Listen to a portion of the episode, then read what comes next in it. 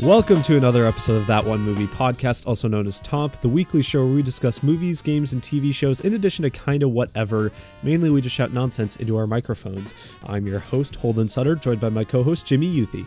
Hello, Holden. I'm looking forward to this week's episode. Yeah, I'm a little under the weather today, so if my voice is off, or if I sneeze, or if there's a lot of weird things going on, that's why. But I'll keep the energy up, hopefully, for this podcast.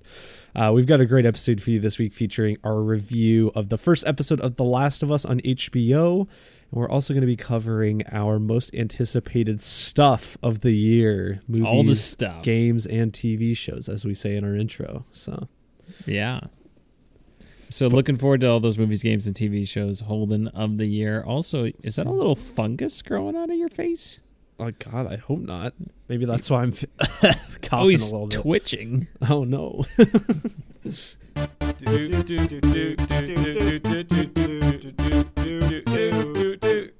That One Movie Podcast. Tomp. But first, Jimmy, we have to do the Toms. Let's talk about the Toms.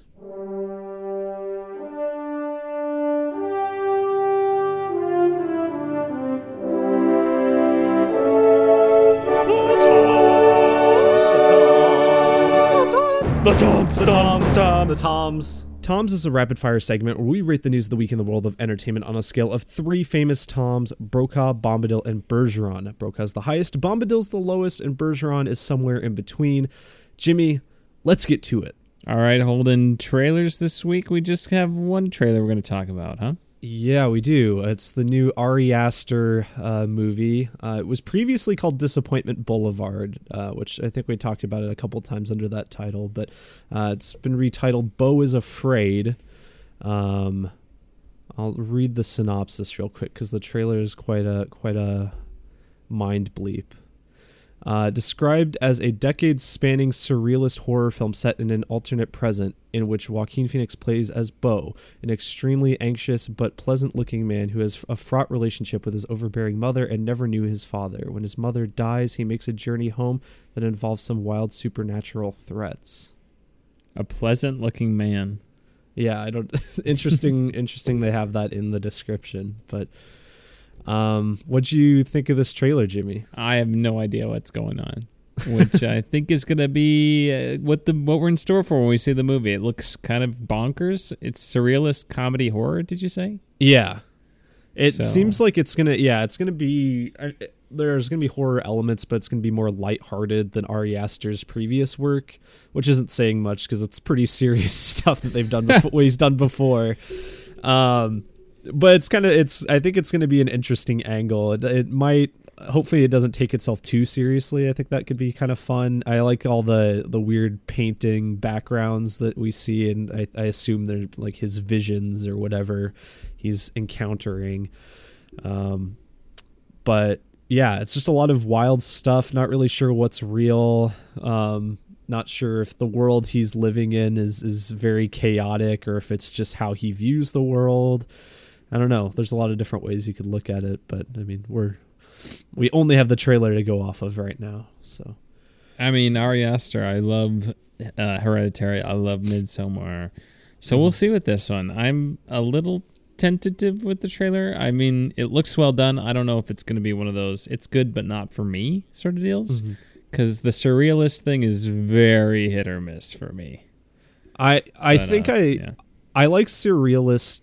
Especially in cases like this where it has aspects of comedy to it. I think I mean, obviously once again, we only have the trailer, but I predict this will do a lot more for me than like I'm thinking of ending things. Yeah. Will. That's where my mind went to for a surrealist movie I don't like. Yeah, exactly. But yeah, Joaquin Phoenix, obviously he's always great. It looks like he's playing a bunch of different ages in this. I think the kid is actually a kid. There were some people that was like, is that him just de-aged? But no, I'm pretty sure that is just a kid who they got. He's bizarre looking though. Like, they did something. They like it's like airbrushed or something. Like he, yeah. Like the kid looks like he's de-aged, but I don't think he is. I don't understand. Did they like de-age Joaquin Phoenix's face and then deep fake it onto this kid or something? It's like crazy. Maybe? I don't understand what's happening. And according to Wikipedia, the kid who plays him is his name's Armin Nahapatian. I'm saying that wrong, but yeah, it looks like this might be one of his first movies. So I don't know if that is. It could be they did the deep fake thing or whatever. I'm curious as the movie gets closer, and hopefully we learn more about that. Yeah, he is disturbing looking. Overall, Holden, I'll give it a Brokaw because I have no idea what's happening. Just sounds like Beau is trying to get home. Is his name Boulevard? Is what I want to know. Is his full name Boulevard? I didn't even think of that because the name is Disappointment Boulevard. Yeah, maybe. Yeah, I don't know. I'm definitely intrigued. I'm not a huge fan of Hereditary, but I do really like Midsommar, and if nothing else, all of his movies are very creative. So How many times have you seen Hereditary? Only once. Because I liked it when I first watched it, didn't love it. When I rewatched it, I was like, this movie is so good that I actually like it more than Midsommar now, which is saying a lot because I really like Midsommar. So I do need to rewatch it. It's just since I didn't really like it, it just takes some willpower for me to actually want to sit down and watch it. But I'm sure I would like it more the second time. All right. That's enough trailer talk. Hold on. I didn't even sit down and watch the new Ant-Man trailer. I said, I'm not going to watch this Ant-Man trailer. I did watch it, and I was like, yeah, probably shouldn't have watched it. Well, it's going to be before any movie I see between now and Ant-Man, so. That's true. It's unavoidable. Yeah. But I'll give this trailer a Brokaw. All right, sweet. What's the news then this week, Holden? The news for this week, we don't have a ton. But we'll start off, John Williams.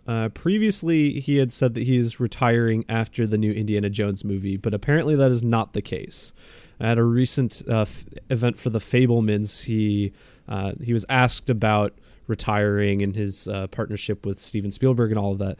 And he said, Steven is a lot of things. He's a director, he's a producer, he's a studio head, he's a writer, he's a philanthropist, he's an educator. One thing he isn't is a man you can say no to. I've got 10 more years to go. I'll stick around for a while. Also, you can't retire from music. It's like breathing. It's your life. It's my life. A day without music is a mistake. Wow. I didn't know what he had fully said. Isn't he like 90? Yeah. I've got 10 more years. Holy smokes. The man is incredible. He is just the ageless wonder. He is just the Tom Brady of writing music. And I mean, as far as I know, which granted, he could be a lot more private of a person, but he seems to be like a fairly healthy individual for his age. So I would say so if he's literally writing film scores and directing them and moving around and incredible. Maybe he really does have 10 more years left of this. Who knows? He's got to be like a guy who just drinks a bottle of whiskey and smokes 10 cigars every day or one of those. He just lives forever. Yeah. Incredible, John Williams. Thomas, 2 thumbs up, Brokaw to you. 10 more years. Let's do it. Write all the Indiana Jones stuff. Yeah. No, the more John Williams, the better. I had forgotten he did the score for The Fablemans, which makes me even more interested in watching that, so I can listen to another good John Williams score.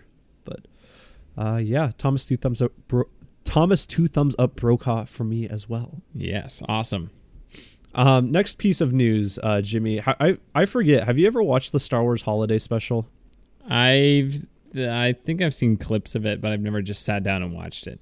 Okay, it's painful to sit through. I have sat through it once because I told myself I needed to do it sometime.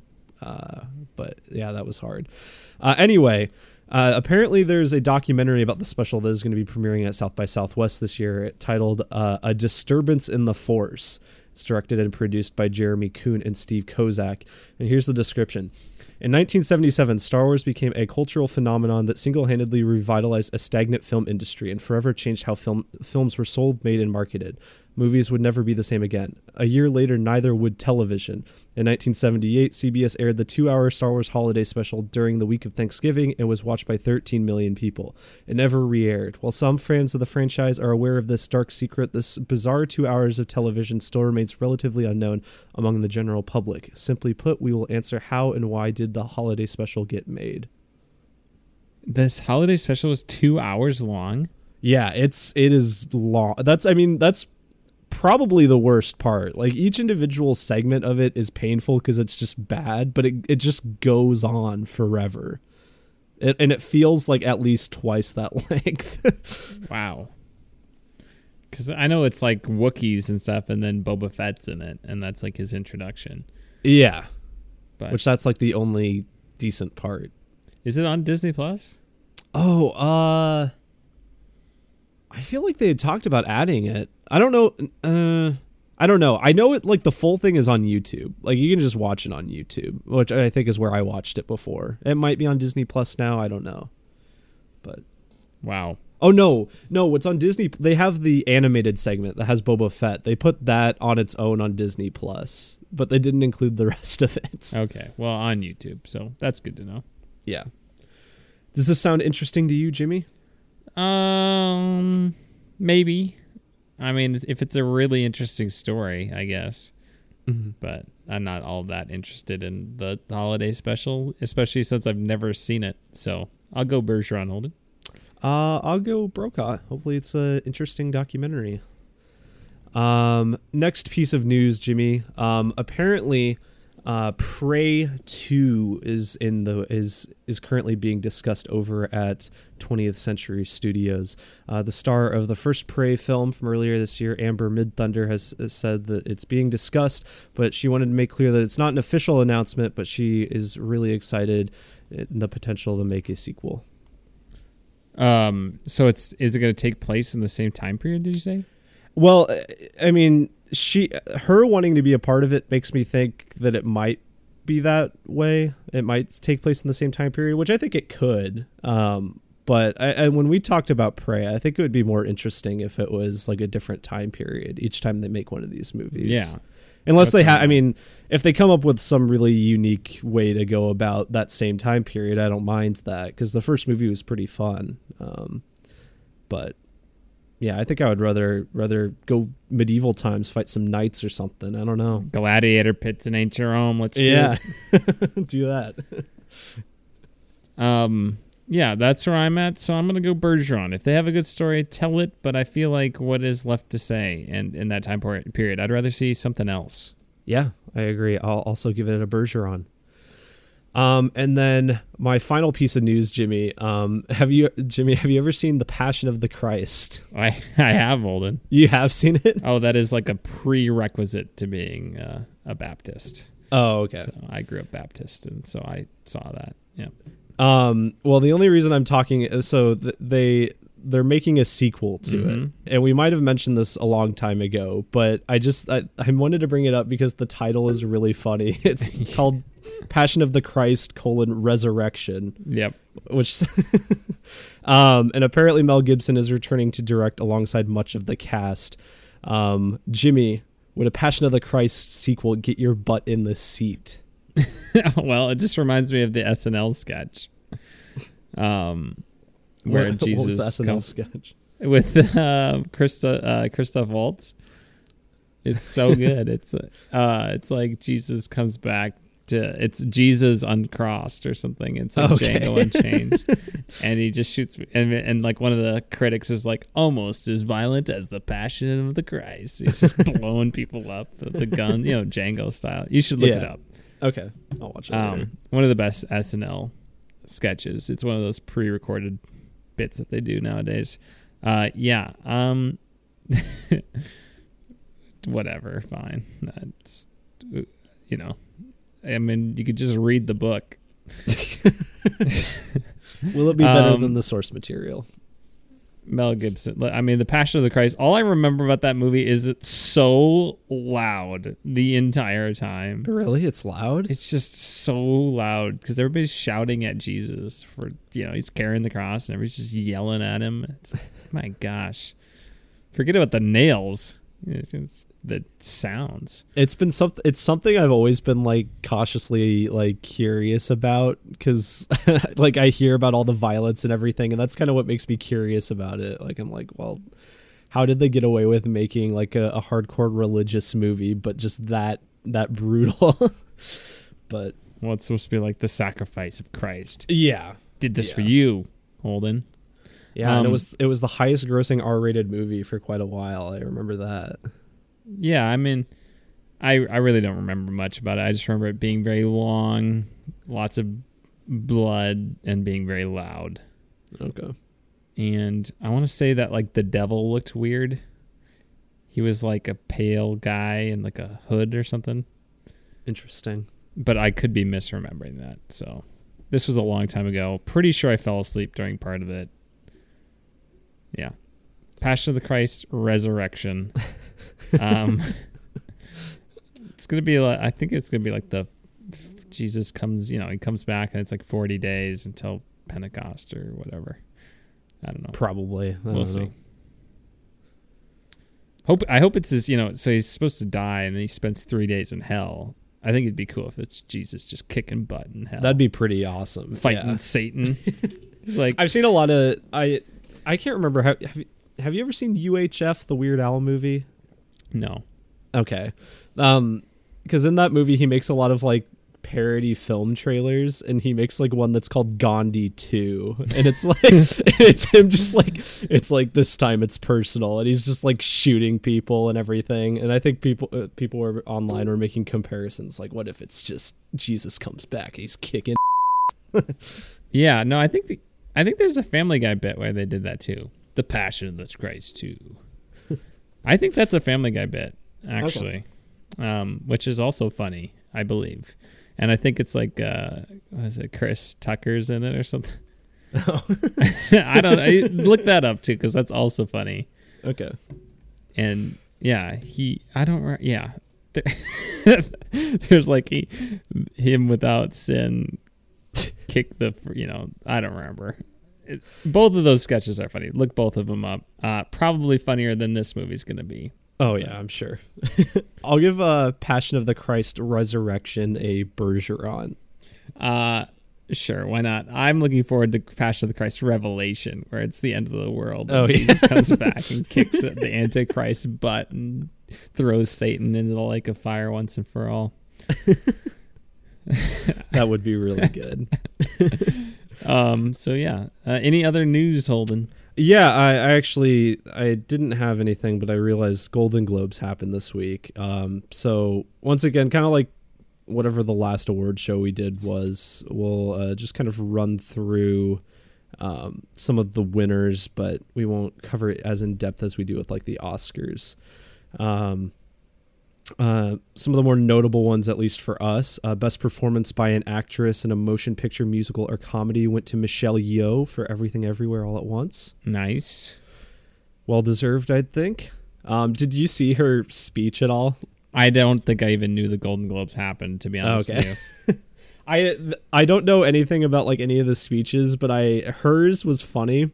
I saw the clip going around where she was giving like a long speech, and then they started trying to play her off, and then she just turns to them and is like, "Shut up! I can beat you up." I thought that was really funny. Let's see what else. Best supporting actress. This is kind of surprising. It went to Angela Bassett for Black Panther 2. Really? So, yeah. Wow. Good for her. Yeah. I mean, I thought she was great. Yeah, she was really good. The best supporting actor went to Ke Huy Quan for Everything Everywhere. Nice. So good for him. Best director went to Steven Spielberg. Yeah, not a surprise. Best animated picture went to Guillermo del Toro's Pinocchio, which you should still see, Jimmy. Best original score. This went to Babylon. So very happy about that. Nice. Holden. Best television series for drama went to House of the Dragon. Should have been Better Call Saul. Don't understand that one. Yeah, Better Call Saul once again completely snubbed in every category. It was not. I don't understand. That's literally one of the best seasons of television I've ever seen in my life, and it's getting no recognition.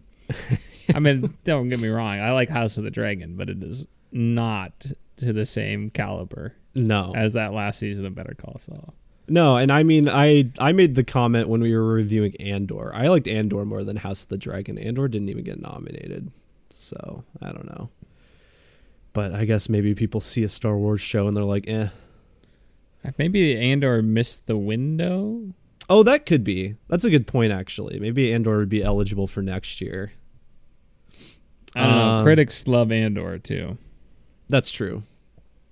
But yeah, all the television ones. I mean, the main guy from The Bear won for Best Actor in a Musical or Comedy, which he was great. But The Bear. The Bear from The Bear won. Yeah, The Bear from The Bear. Your man Evan Peters won for Dahmer. Oh, yeah? So there you go. Yeah, let me get you a beer, hey? But yeah, that's pretty much it, though. Just awesome, Holden. Didn't even know they happened, so thanks for the update. Of course, no problem. Did Everything Everywhere win Best... What even was it? Best Musical or Comedy? No, I don't think so. Let me scroll down to it. No, it lost to Banshees of Inisherin. Oh, that one. Comedy? Was that what that was? Yeah. What was best? Best drama was Fablemans. The Fablemans. All right. Well, we'll see how that plays out. I haven't seen either of those yet. Thanks a lot, yeah. Sioux Falls movie theaters.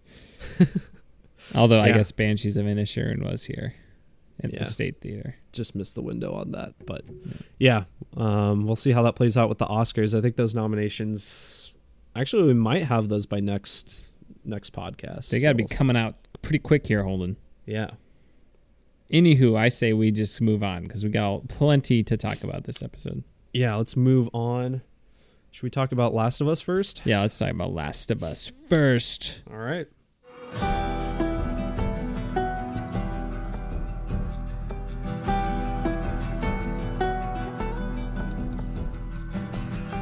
The Last of Us, episode 1. It's going to be a bit different so obviously Jimmy and I know the whole story to this game and the second game. So I think what we have to do, though, is we can do spoilers for the episode in the series up to each episode. Yeah. But not of the game. So we're going to have to try to check ourselves to not give away spoilers for later in the game. Anyway, adaptation for HBO, written by Craig Mazin and Neil Druckmann. It's been highly anticipated in both of our lists for at least the last year, maybe the year before. It's been coming for a while, and Jimmy, did it live up to the hype? I think so far, solid adaptation. A few more changes than I thought they were going to make, actually, so far. Nothing like absolutely major, but little tweaks here and there. I'm like, oh, interesting. That I don't necessarily think are better or worse in some cases. I think there's an aspect or two that I actually probably prefer for this. Although if I'm being honest, past the opening of the game, like the very opening of the game, that the rest of what this episode covers in the actual video game, I don't really care for in the video game. It's like, fine. I think it's the weakest part of the game. Yeah, I would say. So like that part, it's whatever. But obviously the opening is pretty iconic for the video game. We can start there, I guess, with the opening to this. So this is. This is going to be spoilers for the episode, too. So if you haven't seen it, watch the episode. But I thought the first half of this episode was really good. Yeah. Everything through the opening of the game until the opening credits of the game, which is Sarah's death, is, I think, quite good. I mean, and that's the thing that I think might even be more effective in this for me personally than the game. And I think it's just with that extra context and extra build up to everything. You learn more about the characters prior to that death and everything, and get a better sense of the world. And it's just, and it's very tense because you know what's coming, but you're not exactly sure is it going to play out like how it does in the game, or if you haven't seen, or if you haven't played the game, then you just don't know how it's going to play out at all. But it's, there's just like overall this looming sense of dread from the very start, and that's not helped by, you know, the police sirens off in the background and like news reports you kind of hear glimpses of that, you know, our main characters aren't fully paying attention to, because I mean it doesn't seem that important to them. But yeah, I loved the first half of this episode quite a lot.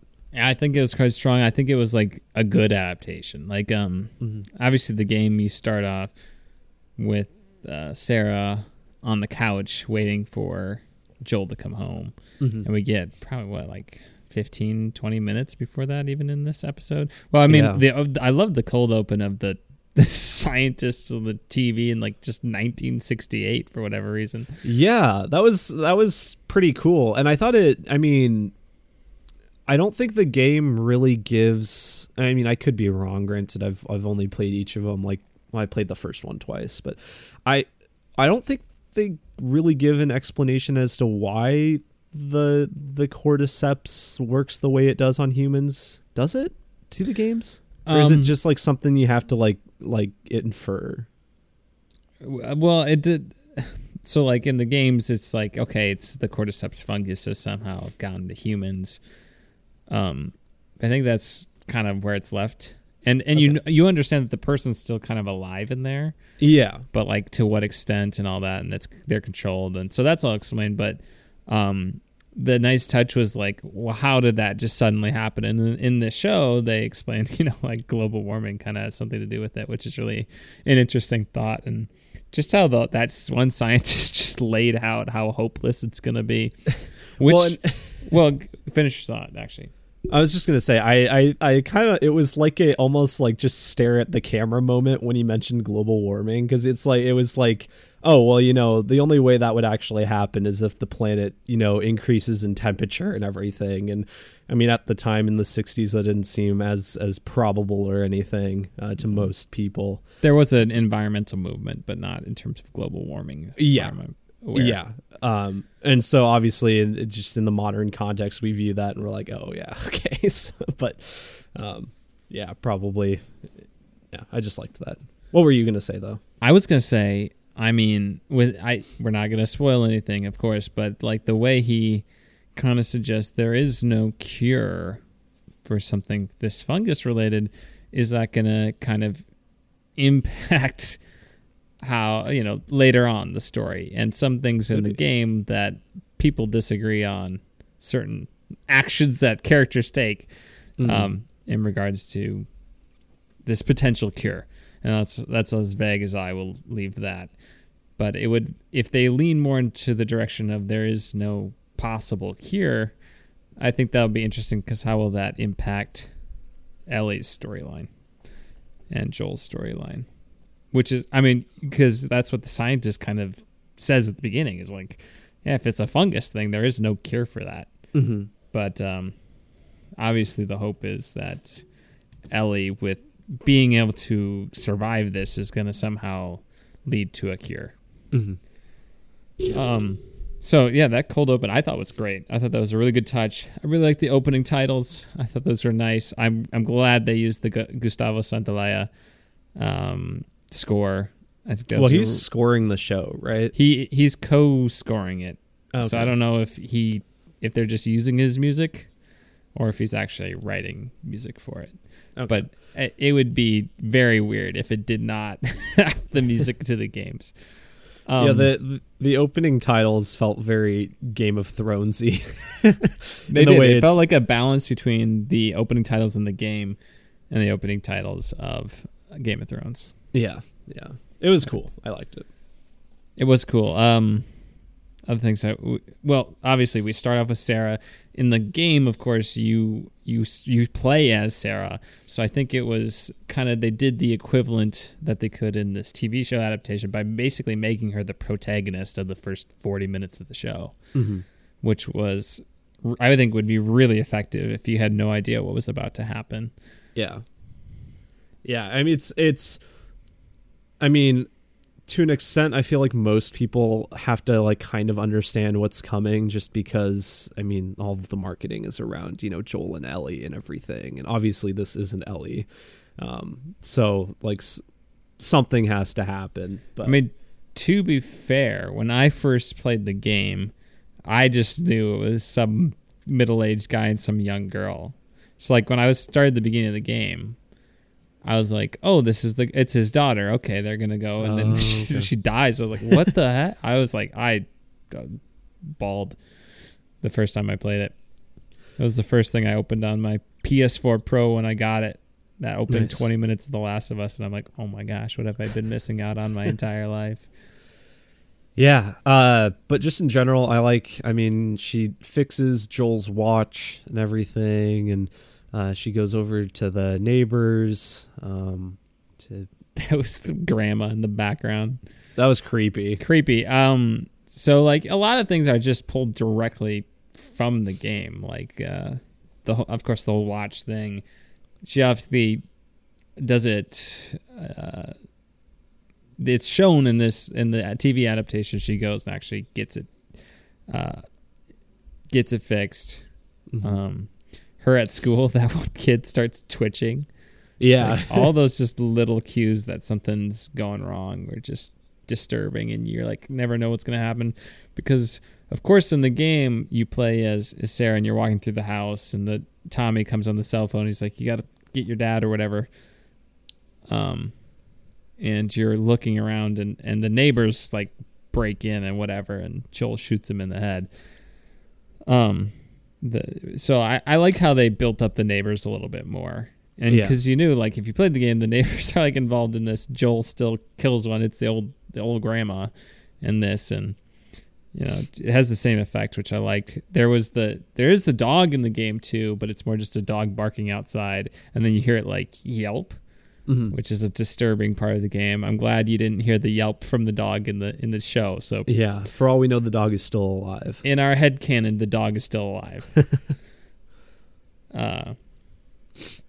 But yeah, no, I mean, of course, the whole truck drive. I thought the guy who played Tommy it's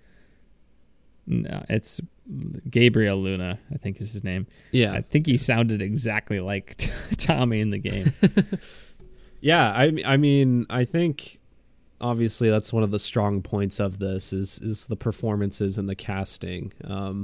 We have Pedro Pascal as Joel, who is just Joel. He is fantastic. So good. I do think it's funny that so in the opening, he mentions that he's 36, and then the main part of the series takes place 20 years later. Yeah. So you'd be 56, but Pedro Pascal is in reality like in between. He's like 46. So he's just like perfectly in between those two ages. But yeah, no, he's fantastic. As you said, Gabriel Luna, he's great as Tommy. And we'll get to Ellie later, but everyone's great. Oh, and the girl who plays Sarah, I don't remember the actress's name. She's very good. She was great. Yeah, I mean, obviously it's a shame she doesn't stick around longer, but she was great for the 40 or so minutes we had with her. Yeah.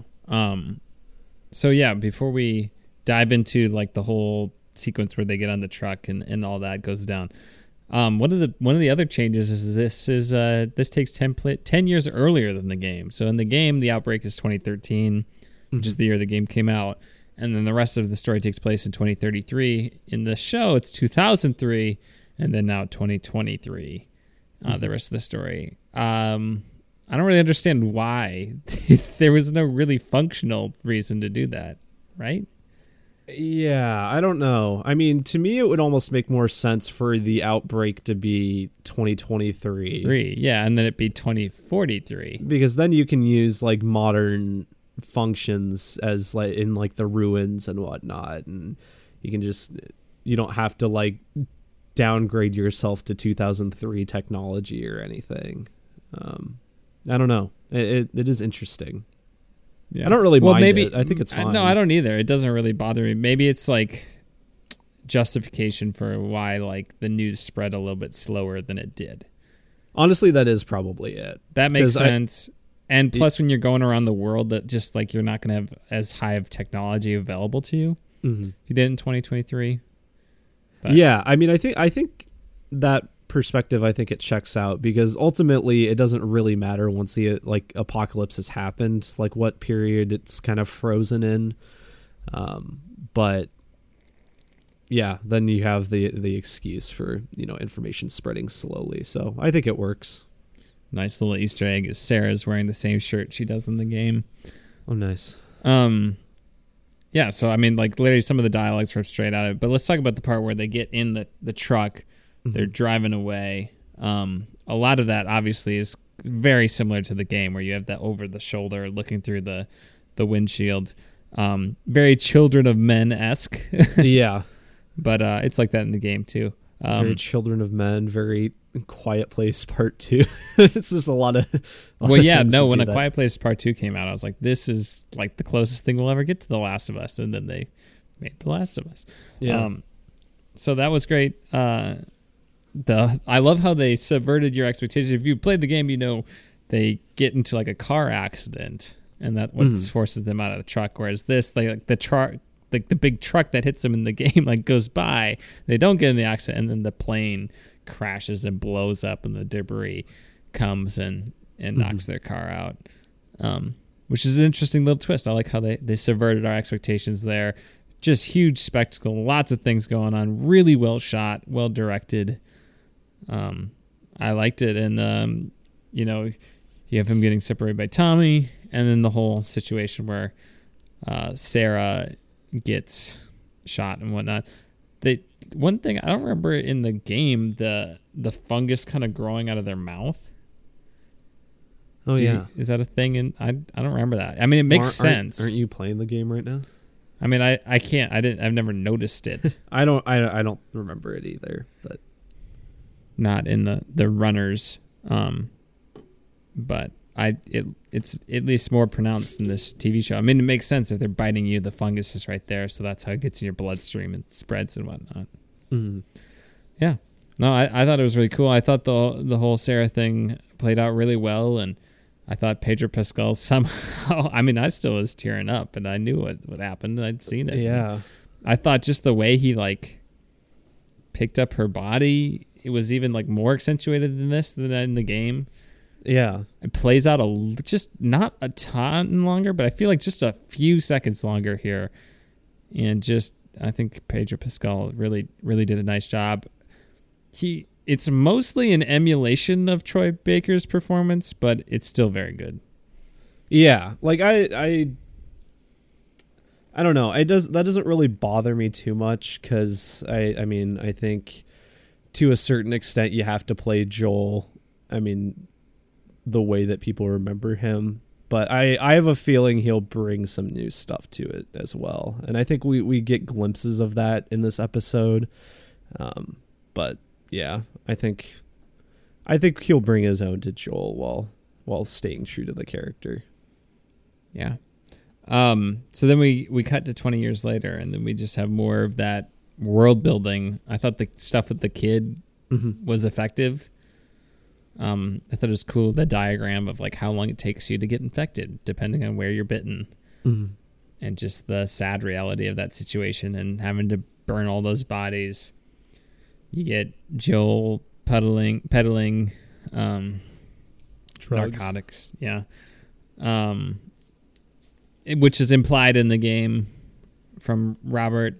The whole Robert storyline in the game, I was like, as I was replaying it, I'm like, I wonder if they're going to just ditch this and find some other thing. It's not super uninteresting, but it is like the least interesting part of the game. That whole part of the game is just kind of for the sake of world building. Yeah. Like, this is what the quarantine zone is like. And they do that here as well. I think it's kind of a wash for me. I also thought it was the least interesting part of this episode. I thought the first half was way more entertaining and interesting than the second half, which is true of the game too. I agree. Although I mean, the second half of the episode is, I think, where it takes some, I mean, aside from extending the intro, I think there's some more liberties taken with the second half. Definitely. And it is still the weakest part, but I think it was pretty effective world building. And we got to know quite a bit about each of these characters.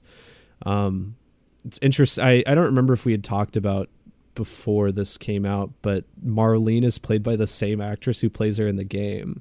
Yeah, which is like, I'm like, man, she really looks and talks just like Marlene. And then in the featurette, it's the same person. Yeah, she also plays Alex in Half-Life 2 and all of the Half-Life games aside from actually Half-Life Alyx. So I when I figured that out, I was trying to listen for it and try to recognize her voice, and yeah, I did. But nice. Yeah, she's good.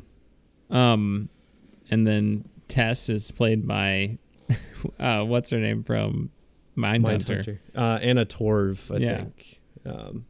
And yeah, she's very good. I think she's a pretty underrated actress in general. But yeah, she's pretty good in this. I thought Tess was a little underwhelming for me. I thought she wasn't. She's way more intimidating and has a bigger presence in the game. I feel like she just seemed not as. She seemed like more reliant on Joel in this. The Robert and his guys were more afraid of Joel than her, where I think it's more the other way around in the game, where Joel is kind of her henchman. And she's all like, we're going to get those effers. We're going to get our stuff back because they robbed guns. Probably the most significant, not significant change, but a change is that the whole reason Joel has just a completely new motivation, which is finding Tommy, and that does not exist in the games. Yeah, what's his motivation in the games at first? Well, the whole reason they're smuggling Ellie is just to get supplies that Marlene promises them. Oh, okay, that's right. Because they're already out of luck with Robert, and they shoot Robert and kill them. There's themselves, which he's killed off screen in the show, by the Fireflies in some sort of shootout. So yeah, he's just like, I'm smuggling Ellie just to get this big score, which is why Tess is doing it too.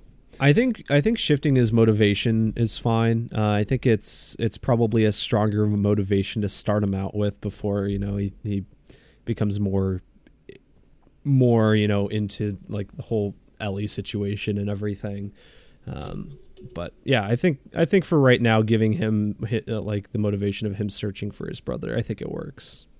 Yeah, we'll see how it plays out. Yeah, we just get more with the Fireflies too, a lot more, and more Ellie, because in the game you don't meet Ellie until Marlene comes in and she's like, hey Joel, I have a job for you. You need to smuggle this girl for me, and they're like, what the heck. Whereas this is we get a whole bunch of prologue stuff with Ellie and the Fireflies, which I could have done without, I think. I think it kind of gives away that she's resistant to infection before Joel and Tess finds out, and I think it took away from the moment when Joel and Tess find out. I think it would have been more impactful, because I feel like maybe they're.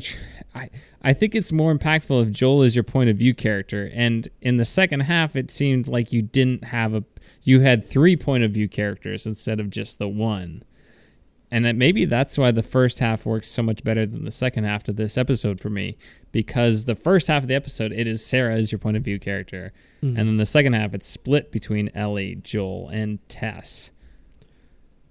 You don't get that singular point of view that you do in the games where you're just Joel. I definitely understand that criticism of the whole bite thing. I hadn't even thought about that, but you're right. It kind of did take away from that the whole moment at the end of the episode where they see the bite for the first time. But I think in general for me, Ellie being in the episode more, I think worked, just because we got more to, I think Ellie is just an entertaining character, and Bella Ramsey seems to be doing a good job so far. So kind of getting more of her, in my book at least, is a good thing. I just felt like this episode was a little long. Well, it is. It's an hour 20 minutes. I mean, it's an hour 20, but it felt like an hour 20. It like didn't zip by. You know what I'm saying? Yeah. And I think that second half just got like the first 40 minutes were like I'm like, this is amazing, and just that second half just was like, it felt a little meandering to me. And maybe it's just because I was analyzing the differences and the choices they were making. But I don't know. Emily felt like it slowed down too. She's like, I liked the first half of the episode better. Yeah, I mean, it definitely slows down. But I mean, I think part of that is just the nature of that section of the game too. Because as we've both mentioned, it is like the least interesting and probably most boring part of the game. It is, I mean, it's not that long in the game, which is kind of nice, but I mean, I feel like they kind of had to, build out this world and kind of explain the whole situation that everyone is in. And so I get why they did it, but it is a lot less interesting than the first half. I do too. I just think it would have been more effective if they just told it from Joel's point of view, in my opinion. That's I think was my issue with it. And I think it just made it a little not as tight narratively as it could have been.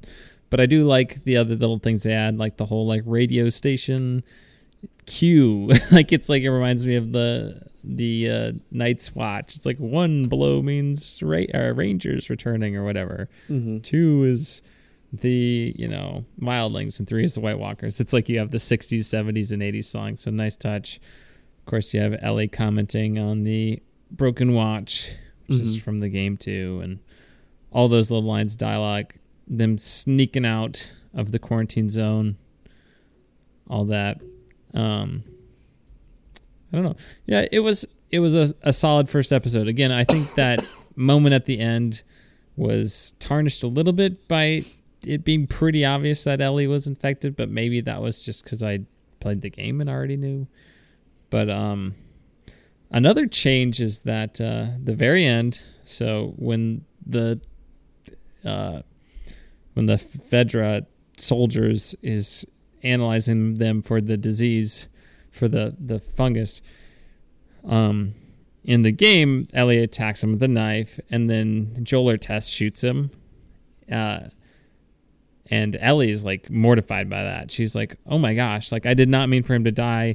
This is not what I intended. Like, I thought we were just going to like hold him up and make him not say anything and like tie him up or something. And in this, like when Joel attacks him, which is very, lots of parallels to when Sarah's shot. So that's a nice touch.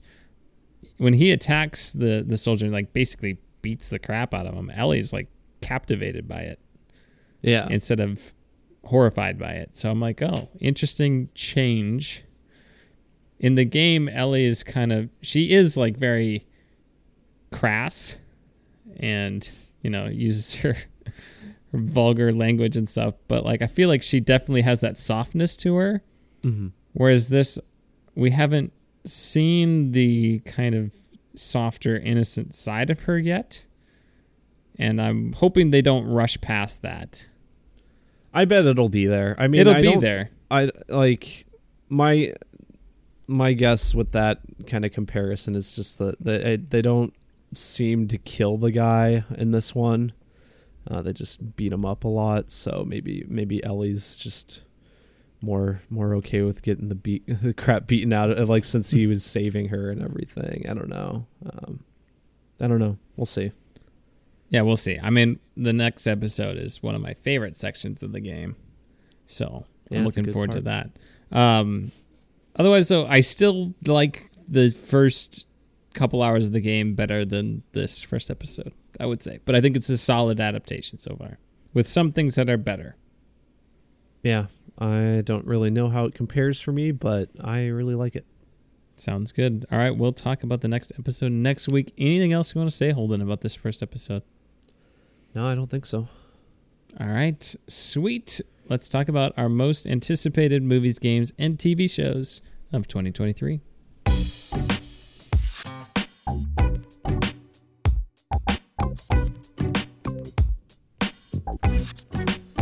All right. right, so as we've done every year since we've started, this is going to be our anticipated lists for the year. Like last year, I think last year was the first year we did all three kind of mediums, but we're going to be doing movies, games, and TV shows, top 10 list for each, and then we're going to be doing a combined list at the very end, kind of running through our just overall what we're most excited for out of all three things. So like previously, I think probably what we'll do is we'll probably start with movies. I'll work my way through my top 10 list, starting from 10 going to 1. And I'll say it. I'll talk about the movie a little bit, what I'm excited for. You can join in if it's something you're also excited for. And then at the end, after I'm done with my list, you can run through yours and hit any movies that we didn't previously hit. Mm-hmm. And then hit Holden. Yeah, and then hit me. Yes. So, all right. We starting with movies, Holden? Yeah, let's start with movies. So there's going to be one omission off of this top 10 list that I think you're going to be pretty amazed by, but it is an honorable mention, but we'll get to it later. We'll do honorable mentions after. Number 10 for me is Asteroid City, which is the new Wes Anderson movie. Nice. So that's pretty much the only reason why it's on here because I just like Wes Anderson movies. Even though you and I weren't particularly big fans of The French Dispatch, I like most of his other movies quite a bit. This one, like his other ones, just stacked cast. I think I saw like Tom Hanks, Bryan Cranston, Margot Robbie, just all, like way too many people. These people just like working with Wes Anderson. Like they probably don't get paid that much for it. It's just purely like for fun thing, I'm sure. It's a status thing, Holden. Yeah, a status thing. You know you've made it when you're cast in a Wes Anderson movie. Maybe that's it. Yep. Honorable mention for me. Asteroid City. Oh, wow. Okay. I was honestly thinking you wouldn't have even known it was coming out. Well, I have like 20 honorable mentions, so. Okay. I have like 5, so that's interesting. 9. I know this is probably going to be higher on your list, but I have Saw 10. I actually have it as 10 on my list. Hold on. Oh, wow. But okay. 10, but also 1 at the same time. You know what I'm saying? Yeah. Jimmy and I are both big fans of the Saw movies. I might actually rewatch all of them again before this one. I have so much fun rewatching these movies. I gotta watch. We should do it in the summer, so then I got time to watch a few with you. Yeah, we could do that. I continue to forget that Jigsaw is a movie that came out. Yeah, and it's like pretty decent as far as Saw movies go. I think is a low bar. Yeah. But like these Saw movies are so funny. They're so over the top and dumb. This one seems to be kind of going back more to 1 through 8 as opposed to Spiral. I don't think we have that much confirmation on it, but just the fact that Tobin Bell is back and everything, it makes me think we're going back more to those movies than Spiral, which is fine. Spiral's probably one of the worst ones, so in my opinion. When you know what the twist is halfway through the movie, it's kind of a bummer. Honestly, like just go back to 1 through 7, continue that storyline. Like that stuff is so stupid. And I know they kind of wrap it up, but you could easily just cram more stuff in there. It does not matter. Do you think they're ever going to just do the method of, you know, the Halloween Texas Chainsaw Massacre where it's like all the sequels are not real. This is the real sequel. It's the requel or whatever. Yeah. Oh my God. They might sometime. I don't know, because, I mean, as long as Tobin Bell is still alive and willing to do these, I feel like they just want to keep making sequels with him. So I don't know. What will happen first? John Williams writes his last movie score, Tobin Bell plays Jigsaw for the final time. We'll never know. Yeah, but anyway, very excited for Saw 10. Anything else you want to say about it? Comes out around my birthday, I want to say. Oh, nice. I just like how we know nothing about it other than it's coming out October 27th. It is probably the movie we know the least about on this list, but I'm still super excited for it. So yeah, let's do it. Number 10 for me, but of course, number 1. Yeah, in our hearts. Number 8 for me, Dune Part 2. Nice. I got that at number 6. Okay. Yep. Obviously, we both quite liked Denis Villeneuve's previous Dune movie. So we're very excited to see how the story pans out. From what I understand, the first movie like very faithfully adapted the first half of that book. So theoretically, if he does the same for this, it should all make a very cohesive story. So I have high hopes. Nice. Was Dune our most anticipated movie of 2020? It was yours. Mine was Last Night in Soho, which did not pan out. Hey, that was all right. Yeah, it was all right, but it was a letdown. But it is interesting that, I mean, Dune has slipped quite a bit on our list. And is that a symbol? Does that signify that we're just really looking forward to these other things, or is it more that, you know, Dune Part 1, although we liked it, you know, it didn't blow us away? I think for me, it's that I think it's a strong year in other movies I'm just very excited for. And also, I think there was a lot of just like mysterious anticipation with that first movie. And of course, it's Denis Villeneuve, so we're very excited just for him being attached and everything. But yeah, I don't know. Still very excited for it, though. Yeah, I am too. Lots of good movies coming out this year. I got it at number 6. You got it at number 8, huh? Yep. All right, what's next? Number 7, Killers of the Flower Moon. Oh, very nice, Holden, very nice. I'm mostly just excited for this for two reasons. One, it's Martin Scorsese, so you can guarantee it'll probably be pretty good at the very least.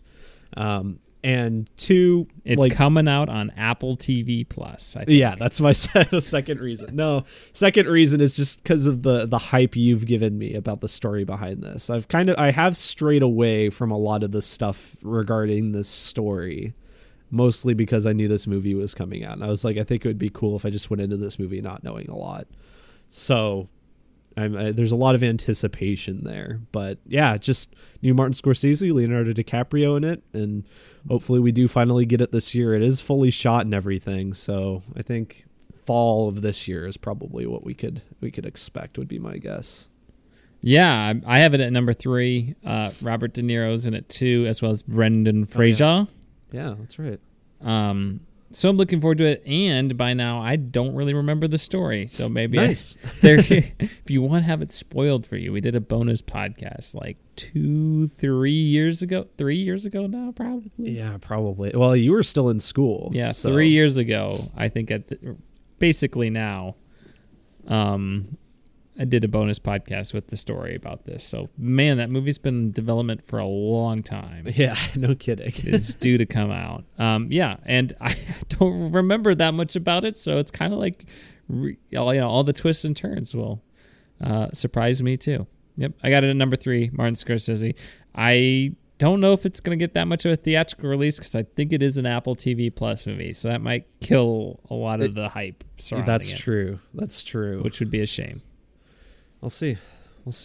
But number 6, I have Guardians of the Galaxy Volume 3.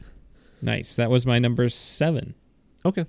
Yeah. Obviously, just more Guardians of the Galaxy is always welcome. James Gunn. I think the holiday special was a really good thing to release when it did, because it just made me like, hey, I really like these characters. I'm excited to see.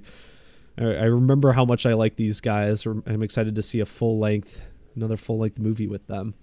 But I assume James Gunn's wanting to go out on a high note. I mean, multiple actors involved seem to indicate, like Dave Bautista, that this is going to be their last one. So I assume there's going to be a lot of cool things going on. And, of course, we'll have a killer soundtrack to go with it. Absolutely. Yeah, I think it'll be a good time at the movie theater. It's coming out when? May. Coming up. Yeah. Nice. Anything else about it? Nope, that's all I got. Hold on. All right. Number 5, I have John Wick Chapter 4. Oh, that was my number 11. Just missed my top 10. Yeah, no, John Wick. I just love these movies. I think I'm going to rewatch them before this one because I am curious. I'm wondering if I'll have a change of opinion like you and start thinking they get better as they go along. I might. I don't know. In my mind, I think 2 is still the best. We'll see. But regardless, just a lot of fun. Keanu Reeves kicking butt, doing a lot of little gun foo and everything. But we'll see. I'm sure we'll get some fantastic fight sequences, Jimmy. Yeah, I agree. Looking forward to it. And Donnie Yen, of course. Yeah. Yeah. Very excited for that edition, too. Number 4, I have Oppenheimer. Sweet. I had it number 5. So okay. Pretty close. Yeah. New Christopher Nolan movie.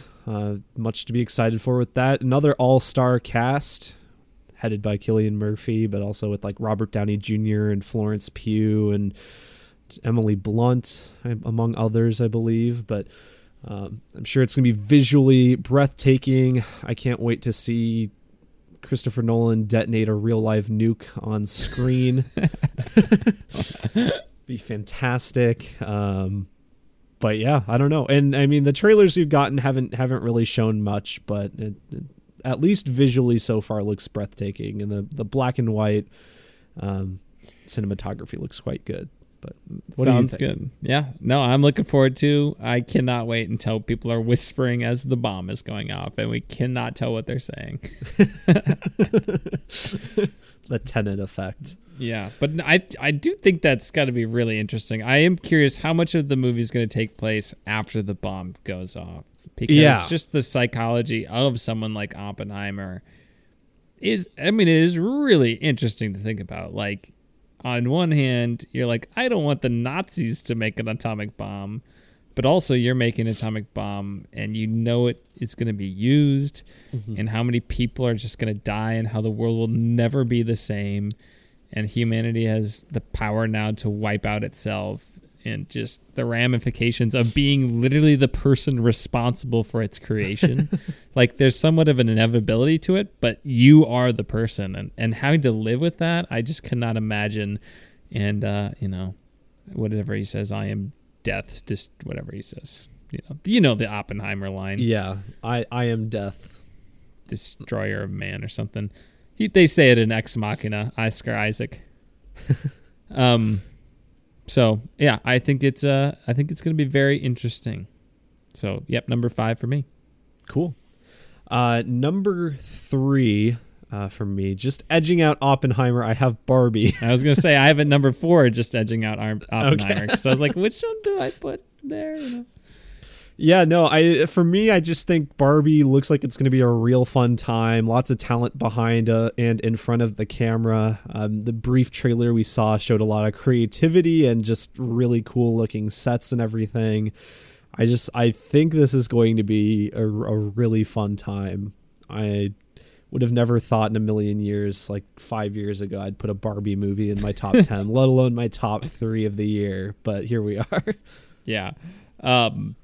Absolutely. I think I know what your top 3 are now, too. Just process of elimination. Well, no, there's only 2 more. Oh, that was number 3? Yeah. Oh, you only have 2 more? Yeah. Like I said, there's one glaring omission that I think one of them is one of the 3 you're thinking of. Oh, wow. That's very interesting. I'm interested to hear your reasoning as to why it is missing. Yeah. I'm going to can I guess which one's your next one? My next one? Yeah. Yeah, sure, guess. Is it Mission Impossible? Yes. Yeah. Yeah, number 2, Mission Impossible, Dead Reckoning. Yeah, just very excited for a new Mission Impossible movie. Tom Cruise continues to just, almost kill himself constantly. I mean, with the previous Mission Impossible movies, we just got Top Gun this year, which is one of a lot of people's favorite movies of the year. But I'm very excited. The brief trailer we got, I mean, showed a lot of really cool things happening in it. So, and I mean, the story in these movies really doesn't matter. Who cares? I mean, I think the cast is pretty great and works off each other really well. But who really cares about the story? I'm just here for the cool stunts, Jimmy, and the cool fights. And the masks. Yeah, and the masks. And Simon Pegg. And I'm sure there's going to be plenty of all of that in this movie. So very excited. Very exciting. Did you watch the 9-minute featurette when they talked about his cliff jump thing? No, it got recommended to me, but I didn't watch it. That's good. He's insane. He is absolutely nuts. But for our entertainment, So, wow. So number one, then I feel like I know what it is, but you can just go out and say it, Holden. You can just swing it on in there. Yep, swing it on in with Spider-Man Across the Spider-Verse as my number one. Yeah, I have been so hyped for this movie ever since they confirmed there was going to be a sequel to Into the Spider-Verse, and everything we've seen about it has just increased my excitement for it. That latest trailer for it is like really good. Every time I see it, I've seen it in theaters a couple times now. I'm like, this trailer just gets me hyped, and it does. Like, it's footage from the first movie for half of it. Yeah. Oh. But I think it's like really good, and just getting like a lot of the feelings from that first movie going, and then transitioning to the new footage and everything. I need to rewatch that movie really badly. Yeah, I also want to rewatch it. I think I own it. I don't know. Regardless, awesome movie, love it. Excited for the new one. Looks awesome. Yeah, that's my number one. Where's it at on yours? I have it at number 9. Wow. Okay. Well, fair enough. You know. All right. Well, you know, you don't even have my number 1 on your list. So. Okay. Let me give my 10, and then we'll talk about my number 1 that Holden does. I guess is an honorable mention. He can explain himself because this is more egregious than the Obi-Wan thing. All right. Number 10, I have Saw 10, 9, Across the Spider-Verse, 8, mm-hmm. Beau is Afraid. Oh wow. Okay. That's an honorable mention on mine. 7, Guardians of the Galaxy Volume 3. Number 6, Dune Part 2. Number 5, Oppenheimer.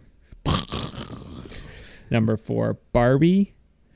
Number 3, Killers of the Flower Moon. Number 2, Mission Impossible Dead Reckoning Part 1. One of the worst movie titles of all time. That's like if your movie title should have 2 colons in it, you're doing something wrong. Yeah. Or like a colon and a parentheses. Unless it's like on purpose, like a joke. Yeah. And then before, I should do my honorable mentions here. So I've got John Wick Chapter 4, basically 11.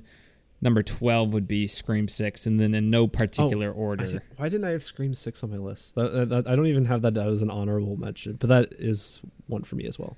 Then no particular order. These are just other films. So I'm like, this would be interesting maybe.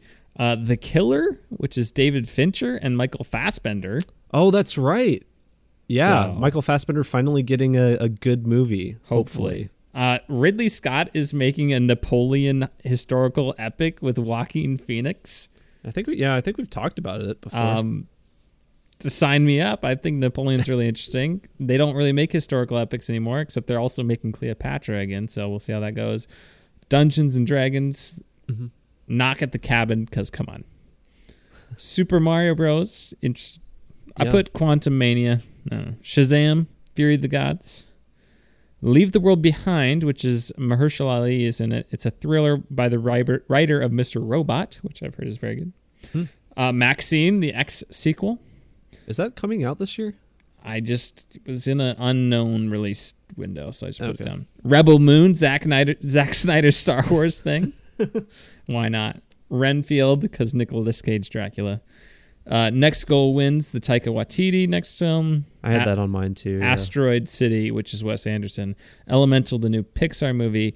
Infinity Pool, that movie that looks just bonkers. And for kicks and giggles, The Ballad of Songbirds and Snakes, because why not, Holden? And then number 1 overall on my list, which Holden has omitted completely. It's an honorable mention. It's my number 11. Is Indiana Jones and the Dial of Destiny. Holden, explain yourself. Okay, so here's the thing. All of these other movies I'm like, I just am more excited for. I don't know if I have a good justification for it. Prior to today, it was at my number 10 spot. But then I remembered there's a Wes Anderson movie coming out, and I realized I was more interested in the Wes Anderson movie. Are you not a big Indiana Jones guy? I am, but I don't know. Like, I think the trailer I didn't care for the trailer. I think I mentioned it, like when the trailer came out, I thought it looked just fine. I think I was more excited for it before that came out, though. I don't know. I can understand that. I don't think it's an amazing trailer. Yeah, I don't think it really did what I want. It did for me what I was expecting or wanting. We'll see. I mean, I'm open to the movie being very good, and I'd be very excited for it. Obviously, with James Mangold attached, I mean, that's the biggest hype part, I think, for me. But I can't wait for the part where he finds the Millennium Falcon in like an Aztec temple, and he goes, "What a hunk of junk!" Yeah, that'd be hilarious. Yeah. But what do you talk about it, Jimmy? You're super excited. Indiana Jones is one of my favorite movie franchises of all time, Holden. The Last Crusade is the movie that made me fall in love with movies and will always have a special place in my heart. And I do think it is certainly my favorite of the four, I guess, that are out. Although Raiders of the Lost Ark, of course, is a classic. But, I mean, come on. It's Indiana Jones 5, a movie that I never thought we would ever get. It's James Mangold, Holden. It's got a very solid track record. Mm-hmm. I'm hoping they redeem themselves. It cannot be worse than 4. Yeah. I mean, we say that, but also 4 was Steven Spielberg, who, yeah, granted, is more hit or miss now than he used to be, but it is still weird that he made that movie. It is weird. But yeah, I'm just looking forward to it. And Mads Mikkelsen, Holden. Yeah, that's true. Mads Mikkelsen, come on. Look, I'm excited for it. It's a close number 11, but what did you have at number? Oh, Wes Anderson's movie. Ridiculous, yeah. Holden. All right, those are the top 10 most anticipated movies of the year. Holden, you should be ashamed of yourself. This is worse than the Kenobi thing. I didn't mention the only other honorable mention that you didn't mention that I have on my list is the Chicken Run sequel, which is coming to Netflix. I didn't know that was coming out. Yeah, I think Chicken Run, is that the claymation? Yeah. Wow, I watched that at my first sleepover ever. I that movie holds up. I watched it a couple years ago, and I'm like, this movie's actually really, really good. So the fact they're making a sequel, same studio does Wallace and Gromit and everything, and I have hope. Wow. How many years? This is got to be like 25 years later. Probably, yeah. That's probably about right. All right. TV shows next, Holden? Yeah, TV shows. Go ahead with your list. Did you reach 10 for this? I have 7. Okay. I kind of had to stretch a bit for this. I didn't put Andor because I wasn't sure it was coming out this year. Otherwise, it would be on here. Number 10, though, I have Lucky Hank. Do you know what this is? Oh gosh, I know that I will know. I've heard it definitely, and I've definitely seen something, and now I'm not remembering what it is. Literally, the only reason it's on here is because it's the new Bob Odenkirk starring TV show on AMC. That's what it is. So I'm like, okay, well, Bob Odenkirk in AMC so far has had a very good track record. I don't remember like who the showrunner is or anything, but I remember the concept kind of sounded interesting, but I neglected to write it down. So I think it's like a producer of Breaking Bad and Better Call Saul, something like that. Okay. So yeah, that's my number 10. We'll see if it's good. No skin off my back if it isn't. Number 9, I have the new season of Futurama. That's right. They're making a season of Futurama. Yeah. Hulu. Wow. Yeah, I think I'm just excited for it because I think Futurama is like just consistently very good. I think it has a much higher level of consistency than like The Simpsons does. I think like Futurama was pretty good for its entire series. I've watched the whole thing. How many seasons does it go? It's like, is it 10 or 11? Is Matt Groening coming back?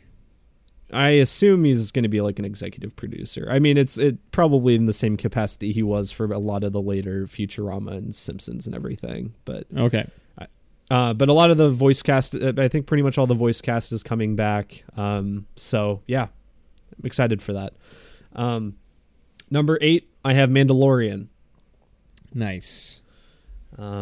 Which we're getting March 1st, I believe. We're getting a trailer. A trailer just came out. We started the podcast before the trailer came out, so we'll talk about it next week. But did you see the poster that came out today for it? No, I can look it up right now though. Okay. I thought it looked pretty cool. It was just a pretty simple poster, but I was like, oh, it's kind of a cool fucking poster one. Reveal. Poster. Just him flying with Baby Yoda? Yeah. Grogu? That was kind of cool looking. It is a cool looking poster. His cape's on fire. Yeah. Yeah. Probably that jetpack. Yeah, probably. Probably shouldn't wear a cape if you have a jetpack on. What do you have to say about Mandalorian, Jimmy? Looking forward to it. I have like a hodgepodge between 5 and 2 that, or even like 6 to 2. I'm like, these are all the same, tied, and the Mandalorian is in that club. I'm curious what your number 7 is, like the one you're very clearly the least excited for. That is Secret Invasion. Okay. Speaking of Secret Invasion, that is also my number 7. There we go. Look at that segue, Holden. Yeah. Yeah, I'm very interested in the story behind this. I think the trailer makes it look like it could be very interesting. We'll see. Marvel has an iffy track record with their TV shows, so could be very cool. Could be very mid. We'll see. Wow. Way to use that teen lingo. Yeah, that's what I'm here for. Number 6, I have Gen V. I had that on my list as well in that clump. Yeah. This is the Boys spinoff, which is supposedly centering around kind of I think it's a college or high school. I don't know. Vaguely teen-aged kids coming into their own with their powers and everything. And I'm sure it'll just be more The Boys fun, satirizing, Harry Potter, satirizing just high school dramas and stuff. Isn't there like a mystery? Yeah, I think there's a mystery to it. I can't remember what it was, but I think there's a lot of different things they can kind of make fun of and just make jokes about. And there's plenty of content, so very excited. Awesome. My number 5 is the Clone High revival. Nice. Which supposedly is, I think, finishing up production. We haven't seen anything from it, but that makes me think it is going to be coming out this year. HBO Max. I think Clone High was just very, very funny for the one season we had. So yeah, very excited. Everyone's coming back for this one. So is that where it's all cool. The president? It's just famous historical figures. Yeah, there main character's Abe Lincoln, but very there's other people. Yep. And then number 4, I have Succession season 4, even though I have not finished Succession yet, but just based on the quality so far, very, very good. Very excited for more Succession. Why did you just quit watching Succession? I don't know. I just got distracted with other things. I will finish it. I really like it, but I don't know. Sometimes I just get distracted with like a new show will come out and I'll just start that. Okay. But I do really like it. Don't get me wrong. It's awesome. Where's that at on your list? Is that in the clump? It's in the clump. Got 2 more in the clump. All right. Number 3 for me is Loki season 2. That's in the clump. Yeah, no. Loki season 1 was awesome. Really liked it. The best Marvel show so far. So very excited to see what they do with season 2. Jimmy, what do you have to say about it? Yeah, I mean, don't mess it up. I have a feeling it's not going to be. I think it's going to be okay, probably just because I feel like season one just felt like it should have been a standalone miniseries. So we'll see. I love Owen Wilson, so bring him back. We'll see what happens. Yeah, excited for more Owen Wilson. Number 2, I have The Last of Us. Yeah. I'll just include that even though it has started. I mean, but I think it's just bolstered by the one episode we've gotten so far. Yeah, just excited to see how they adapt to the rest of this.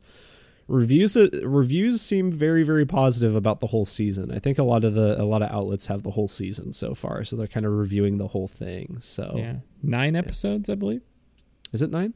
Yep, I believe so. Because I was like, I don't know how many it is, so I looked it up, but I think it's 9. Okay, yeah, very excited. I'm curious. I mean, this is far in the future, but if they are covering the whole first game in this season, what are they going to do next season? Yeah, I don't know. But anyway, I'm wondering if they are covering. Are they covering the whole first game in this first season? I thought that's what I read. I mean, to be fair, there's a time jump between part one and part two, so yeah, you could have a little adventure there. That's kind of what I was wondering, if they might try to fill in some of the gaps, maybe do some of the flashbacks that part two does, kind of incorporate that into the story or something. I don't know. Yeah, I mean, that would be good. And I mean, Neil Druckmann is there, Craig Mazin. I would trust them to come up with a story too, to be in between. Yeah. Flesh out that relationship even more. Yeah, be awesome. And then my number one is the final episodes of The Owl House. Just because I love that show. Every time I mention it, I'm saying it's like one of my favorite cartoons. It is. It's so good. 2 more episodes left. They're like hour long each. One of them actually comes out this next Saturday. I am going to bawl my eyes out when this ends. I feel like it's just going to make me cry. Probably both episodes will make me cry. It's so good. I don't know if it is my favorite cartoon, but every time I watch more, it makes me think it might be. We'll see.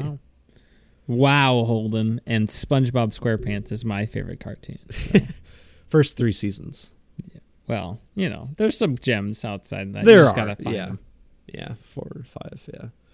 But anyway, Jimmy, what is on your list? All right, Holden. Well, you missed one in the clump, which I think is coming out here sometime. Probably second half of the year. But number 7, I have Secret Invasion. Mm-hmm. Then in the clump, in really no particular order, I got The Mandalorian Season 3, Gen V, the boys spinoff, Succession Season 4, Loki Season 2, and then the Ahsoka TV series with Dave Filoni. So I think she's a very interesting character. I think Dave Filoni did a really good job directing his episode or 2 in Mandalorian Season 2, and you know, Ahsoka's a character that he came up with. I think that could be really interesting. Excuse me. And then number 1, I have The Last of Us, because it is, of course, The Last of Us. Yep. Sweet. Anything else to say about TV shows, Holden, or shall we jump into games? No, there's not enough for for honorable mentions here. I wrote down That 90s Show ? But that's, who cares about that? I don't really. All right, let's do games then.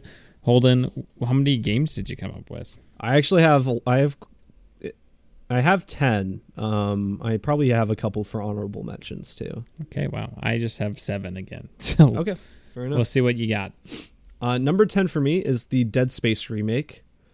I could probably just add that to that. That's my number 8. Okay.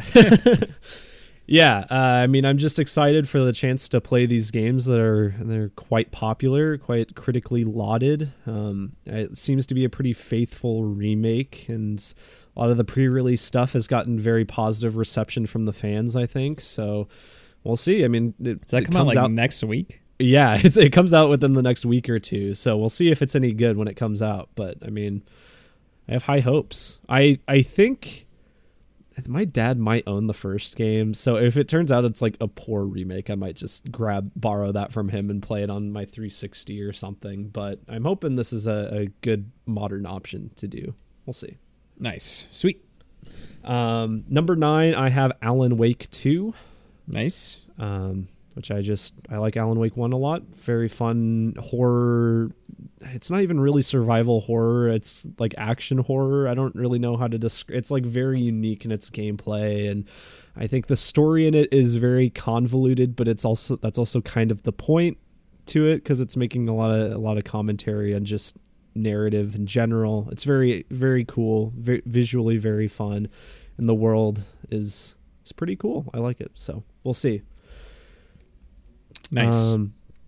Number 8 is Hogwarts Legacy, which I assume you have on your list. Wow, you have it that far down. I have it much higher.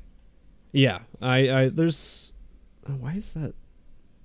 Okay, never mind. Yeah, I know there's at least probably 2 or 3 games on this list you don't have on there, so that's why it's this low. But yeah, Hogwarts Legacy, I think for me at this point, it's going to be kind of more of a wait and see how good it is or anything. Like, I'll wait for the reviews. I crossing my fingers it's good, because I think this could be just fantastic. Some of the stuff we've seen is very cool, but I'm also just apprehensive with a game like this. Like it could just be terrible too, or very mediocre. So we'll see.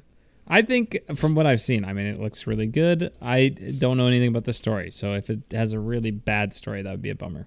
But gameplay looks fun. I just want to walk through Hogwarts, man. Yeah. That'd be cool. They need to make a Harry Potter VR game. Holy smokes, that would be cool. That'd be awesome. Walk around Hogwarts in VR, use magic. Come on, PlayStation. Make it happen with the new headset. Yeah. That'd be awesome. Number 7 for me, I have Final Fantasy 16. Oh yeah, do not have that one on my list. Yeah. Just looks like more fun kind of hack and slash Final Fantasy action, like kind of like what they did with the 7 remake, and also with like 15 and whatever, but looks cool visually. I'm sure the story will be kind of whatever, as a lot of the modern Final Fantasies kind of seem to be, but looks like it'll at least be very fun from a gameplay perspective. So all right, nice. What's your next one? Number 6 is the Resident Evil 4 remake. Nice. I have that as number 6 too. Awesome. Yeah. I mean, Resident Evil, love these games. There's a lot of fun, and 4 is one of the most beloved ones. So I think kind of remaking it for a modern audience it's something you're walking on eggshells with, but I think so far what little we've seen has been very, very good. If they're remaking it in the style, I think they are remaking it basically in the style of like the 2 remake and 3 remake, and those games are just, I mean, in terms of gameplay and visuals, just so good. And every time we bring it up, I just talk about how good the RE engine looks. It's one of the best looking engines on the market right now. Kind of surprised that more, I mean, maybe Capcom has exclusive rights to it. They don't lend it out to anyone. Otherwise, I'd say more games should use it. But yeah, looks awesome. What do you have to say about it? Yeah, no, I just, people love that Resident Evil 4. I want to hope there's a VR mode, so we'll find out. Otherwise, I mean, like you said, I haven't played the 3 remake, but 2 remake is really fun. So yeah, sweet, awesome. And then number 5, I have Hollow Knight Silk Song, which I know is not on your list. No, it's not. Which I think the only indie game on my list, but. Gosh darn, when I played Hollow Knight earlier this year, it made such an impression on me in terms of just a very fun Metroidvania, beautiful visual style, really interesting lore that is, it's so like beneath the surface, quite literally and figuratively. Like you can dig into it, you can find out a lot about it, and it's so interesting. But also the music is so good. It ended up, I had my Spotify Wrapped for the end of the year, which a lot of people had. And on Spotify Wrapped, it tells you like your top artists of the year. And I think the guy who composed Hollow Knight was like my number 2, because I just have listened to the soundtrack for that game so much over the course of the year. But yeah, this is a sequel. It's been long in the works. A lot of people have been waiting forever for it. Luckily, I just played Hollow Knight, so it hasn't been that long for me. But yeah, excited. Awesome. Number 4, I'm trying to figure this out. What did I have? It's number 4. Oh, okay.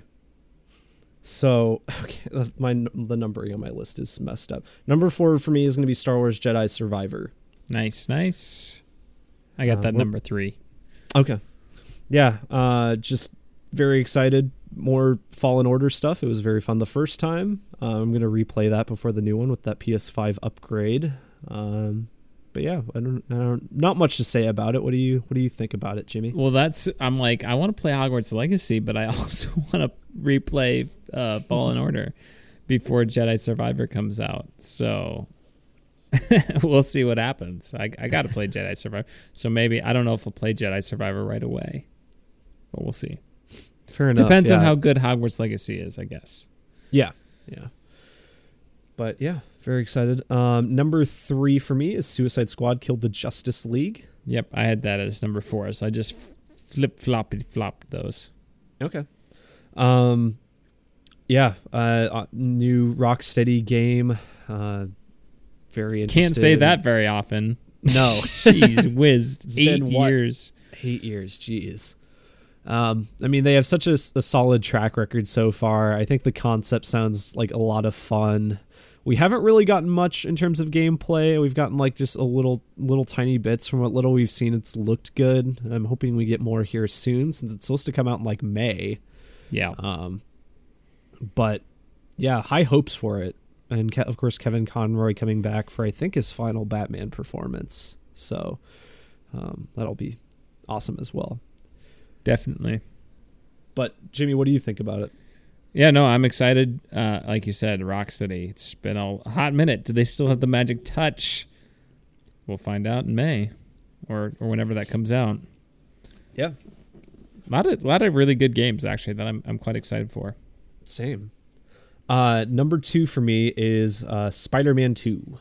Nice. I have that as my number one. Yeah. I mean, it came close for me, but Spider-Man 2, I mean, that the 2018 Spider-Man game is so good. Miles Morales is also very good. They're just, I mean, Insomniac just nailed, like, it makes you feel like Spider-Man, right? Yeah. I mean, that game was the reason why I bought a PlayStation. Nice. Yeah, I don't, it's, ever since I've played that game, I've just kind of like thought about wanting to play more of it. The story in it is pretty good. I mean, visually very awesome. Combat's a lot of fun. I'm very interested to see what they do with the sequel. I mean, they haven't confirmed it at all, but I almost wonder if it is going to be like co-op or anything, because the only teaser we've gotten has both Peter and Miles in it. So I don't know. Oh, I hope not. I don't have any friends. I don't want to play. We could play through it together. We could play through it together, Holden. But yeah, very excited for it. What do you have to say about it? I'm a little surprised. I mean, I have it at number one, but I feel like I should be more excited for it than I am. Well, I think it's partially because we don't have much about it. Like, we really haven't gotten anything about it in quite a while. Aside from that one teaser, we have.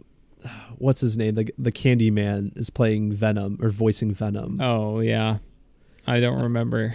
Tony Todd. That's Tony right. Todd. Yeah, I was like, it's something with alliteration. Yeah, but that's like really all we have. So I mean, I think as we see more about it, maybe before E3, at least at E3 or that time when they do the state of play, yeah, I'm sure the hype will just grow. Yeah. Yep, I agree, Holden. So then what is your number one game? Number one is the second part of the Final Fantasy VII Remake. That's why I was thinking that was coming out this year. Yeah, it's scheduled to come out in winter. We'll see. I mean, it's already weird to me that they're having two Final Fantasy games come out in the same year, but I'm not, I mean, if it happens, I'm not complaining. But I just love that first one so much. I've ranted and raved about it on here. Once again, another game with just probably my favorite video game soundtrack. It's very fun gameplay. It's one of the only game. I mean, I platinumed it, which in and of itself isn't that special, but I like it had like hard mode related trophies and stuff. And usually I'm not like particularly interested in doing those, but I just had so much fun with this game. I was like willing to go back and do those hard mode trophies, and it was difficult, but very rewarding. So wow, nice. Yeah, I'm very, very excited to see the next part. I have contemplated playing the original since the remake does divert quite a bit, and it looks like it's going in kind of a different direction in a lot of ways. So it might not matter. We'll see. But anyway, Jimmy, what on your list did I miss? Well, okay, so I add Dead Space Remake to 8 because I do have that on my radar. 7, the Avatar game. Frontiers of Pandora, if that's coming out, is that going to be any good? Who knows? That could be cool. It could, yeah. So that's just a wild card. Then I had Resident Evil 4 Remake, number 6. Number 5, I have the PlayStation VR 2 exclusive Horizon Call of the Mountain. Nice, yes. Which I'm looking forward to playing in about a month and a half, Holden, when that sucker comes in. Then number 4, Suicide Squad Kills the Justice League. Number 3, Jedi Survivor. Number 2, Hogwarts Legacy. And then number 1, Spider-Man 2 is what I got. Awesome. Yeah. Good list. In terms of honorable mentions, I think the only things I have are the new Zelda game, Tears of the Kingdom, which is only an honorable mention for me because I haven't played Breath of the Wild yet. I do own it now, so I will play it soon. But, I mean, I'm interested in that. There's a remake of a Yakuza spinoff game coming out called Like a Dragon Ishin, which takes place in like 1800s Japan, I think. Yeah, it was a PS3 Japanese exclusive, so this is the first time it's being released in the US as a remake. But it looks really cool. It's like swords and guns at the same time, so it looks kind of fun.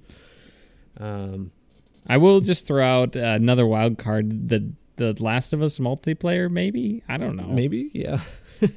I'm not really a multiplayer person, but I will buy that and play it. Like, I'm not sure if I'll get super into it, but I feel like I like The Last of Us enough that I will try it. Wow. There's the commitment. Wow. The other one, this is a real wild card, especially as of recently. I have Forspoken. Yeah, I just don't know if that one's going to be for me. I haven't even played the demo, but okay, that's what kicked it out of the list for me was the demo. Honestly, I played the demo and I forgot to bring it up a couple weeks ago when I played it, but the gameplay, I mean, I think it's the demo itself is kind of overwhelming because it throws a lot at you, but the control scheme, it just seems terrible for it. I don't know if you'll have like full remapping of the controls, but it has kind of like hack and slash type controls for some of it, but like the general like basic kind of attack move is right trigger. Oh, weird. So you're constantly using right trigger and it just feels weird. It doesn't really work. The world kind of in the demo kind of felt a little barren, but it is the demo, so benefit of the doubt, we'll see. It is a real wild card. I'm open to it. Once again, open to it being very good. And if it is, I'll play it. But I'm really skeptical. Yeah, me too. Anyway, that's it for that. We should get into our combined lists, Jimmy. Yeah, you can just quickly run through yours if you want. Sure. So my combined list, number 10, I have Oppenheimer. At number 9, I have Loki season 2. Number 8, Suicide Squad Kill the Justice League. Number 7, Barbie. Number 6, The Last of Us TV show. Number 5, Mission Impossible Dead Reckoning. Number 4, The Owl House new episodes. Number 3, Spider-Man 2. Number 2, Final Fantasy VII Rebirth, which is the sequel. And number 1, Spider-Man Across the Spider-Verse. Nice. Mine, 10, is Dune Part 2. 9, Oppenheimer. 8, Barbie. 7, Jedi Survivor. 6, Killers of Flower Moon. 5, Hogwarts Legacy. 4, Mission Impossible Dead Reckoning Part 1. 3, Spider-Man 2. 2, The Last of Us Season 1. And number 1, Holden, Indiana Jones and the Dial of Destiny. It might be The Last of Us, but way more movies this year than I had last year. I only had like a couple last year. So. Yeah, I mean, I was very surprised by just all of the solid, or at least movies I'm very excited for. So yeah, and the TV I'm not as excited for. Yeah, which was the opposite for last year, yeah. Right? Yeah. Yeah, I mean, other than The Last of Us, I mean, I am looking forward to those other shows, but not like, you know, I was not like Obi-Wan Kenobi, which that didn't pan out very well. Yeah. Yeah, it's just a very good year for all these things. And I mean, on my list, yeah, TV shows is probably the weakest, but video games and movies both have a very solid lineup coming up, and very excited. Yeah, sweet, Holden. That's enough of that. Let's talk about what we've been doing in our famous segment. What are you doing? What are you doing? What are you doing? No, what are you doing? What are you doing? No, what are you doing? What are you doing? All right, Jimmy, I can't remember. That's the end of the episode, folks. As of last week, had I seen... No, I don't think I had. So last week I watched the original Puss in Boots. Okay. To prep myself for the new Puss in Boots. Just because I was like, I mean, I don't think I need to see it, but I've never seen it. So I was like, okay, maybe there's at least some little references in two that maybe I'd appreciate more with the first one, whatever. And it is like just the most mediocre, like DreamWorks movie. It's just so bland. It felt way too long. I think that I kind of came to this conclusion after watching it that I think the Shrek, like, character designs are very ugly, but I think they work in the older Shrek movies just because that's like an older 3D animated movie. But when they try to translate that into like early 2010s when it was getting better, I think it just looks bad. So I don't know. It was interesting to me. Very mediocre movie. You guys probably don't need to see it before seeing the new one. I did go see the new Puss in Boots. Holden. Okay, well. Was it good? I mean, well, don't say anything. Well, I won't say much. I won't say much. And Jimmy, if we are doing it this next week, I will go see it with you again. Right, because I did really like this movie. I got invited to go see it, so that's why I ended up going to see it. It's really good. I was surprised. It did make me tear up at one point. Wow. So I won't say much more. Just I recommend you guys go see it. We'll get a review out next week for it. Other than that, I think probably the most... Oh, yeah. The other thing I watched this week was I watched this movie called The Thief and the Cobbler, which is... It's this weird 90s animated movie that I was made aware of when I watched a YouTube video about it. It had this... insanely long production. Like, it started being made in the 60s and it came out in the early 90s. Oh my gosh. 30 years basically. And it was like this one guy, I think he was a former Disney animator. It was like his passion project, but he was like a perfectionist. He wanted everything just right. But eventually, like, the studio that had like signed on to release it just like got tired of waiting and just basically had another studio finish it, and they released it, and it was like supposedly really bad. But then I think in the 2010s there was like a fan that kind of re-edited it so it was closer to the original vision. So they took like unused footage, the stuff from the theatrical release, and then they would like fill in the blanks with like storyboarding and stuff. But all of the voice acting was done, so even in like the less animated segments it had all of the voice acting that was needed. So I watched that. It was called the Recobbled Cut, and it was very interesting. Animation wise, incredible. It's beautiful. It has such a unique style to it. Probably one of the most beautifully animated 2D films I've ever seen. But in terms of story, it's pretty basic. It's very similar to Aladdin, which when it came out, it was kind of seen, I think, as a ripoff of Aladdin, even though it had been in production since the 60s. But it is just a wild, wild movie. Anyway, that's it for movies. TV shows, just been watching some Superman, watching some White Lotus. Not much there. Video games, just been playing a lot of Horizon Forbidden West and really, really quite liking it. You are, huh?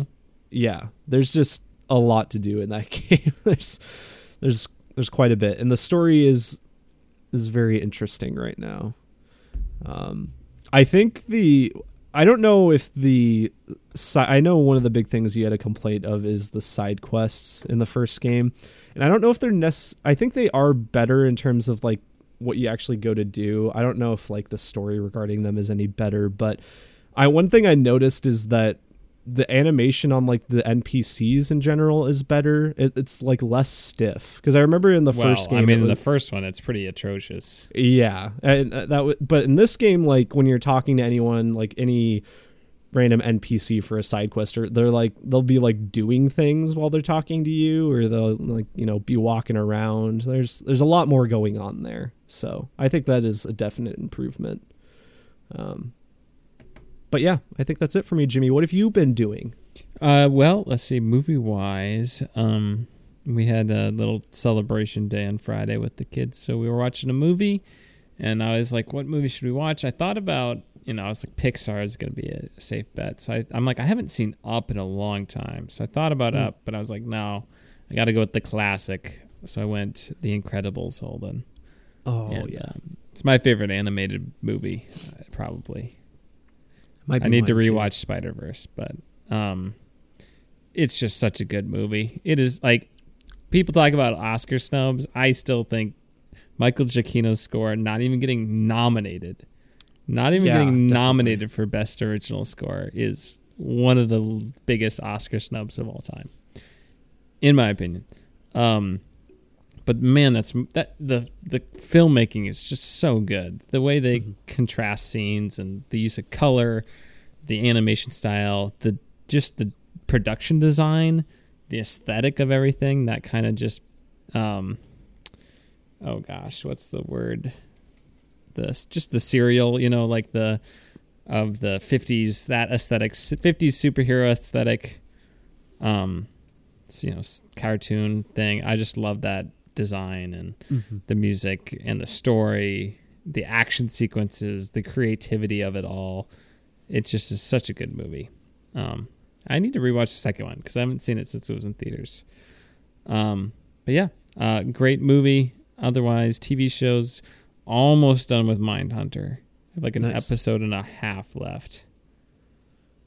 So watch that. I'll finish that this week, I'm assuming. And then video games wise, been playing The Last of Us Part 1. Looks great, and I just am like, dang, this is such a good game. The environmental storytelling, especially.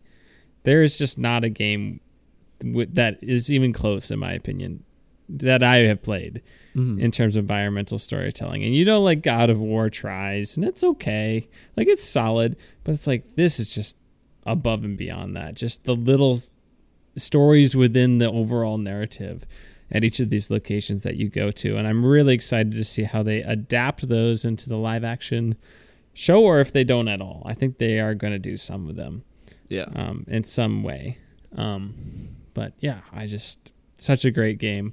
And playing it on the PlayStation 5 is just great. I mean, it's not that radically different from playing the remastered version, but it's the definitive way to play it at this point. If you are going to replay it or you haven't played it yet, you might as well just bite the bullet and go for it. Otherwise, you want to play the multiplayer. What's that? Unless you want to play the multiplayer. Which I never have, actually. Yeah, have you ever played the multiplayer? No. It's supposed to be good. Yeah. Also, like, the trophies are much more attainable, and they don't have any online trophies, so maybe I'll go back and get the platinum on this one. Interestingly, they have like a commentary mode, where there's like a director's commentary, and Ashley Johnson and Troy Baker come on too, but you cannot use it during the game until you played the main story. Like, that's dumb. I'm like, what about if I've already played this game 3 times? Yeah, I mean, I feel like so much of the audience for that is going to be people who have already played the game. Like, you are going to get new people, but I would think like at least half or so of the people that bought that remake are people that had played it previously. I don't think they would turn it on their first playthrough either. I mean, I get it, but I'm like, I don't know if I would play it with it on all the time.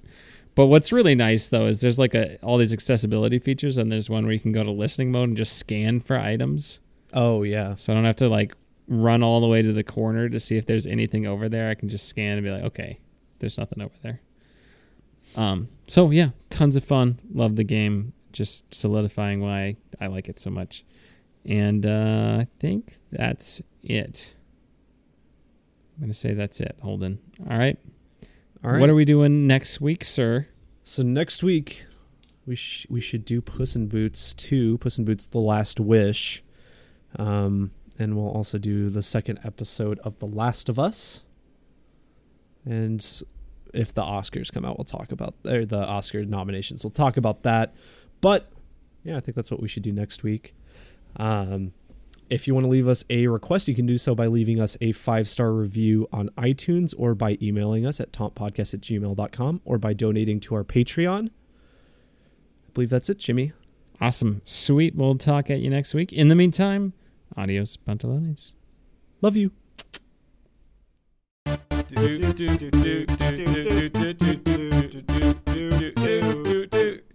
That One Movie Podcast.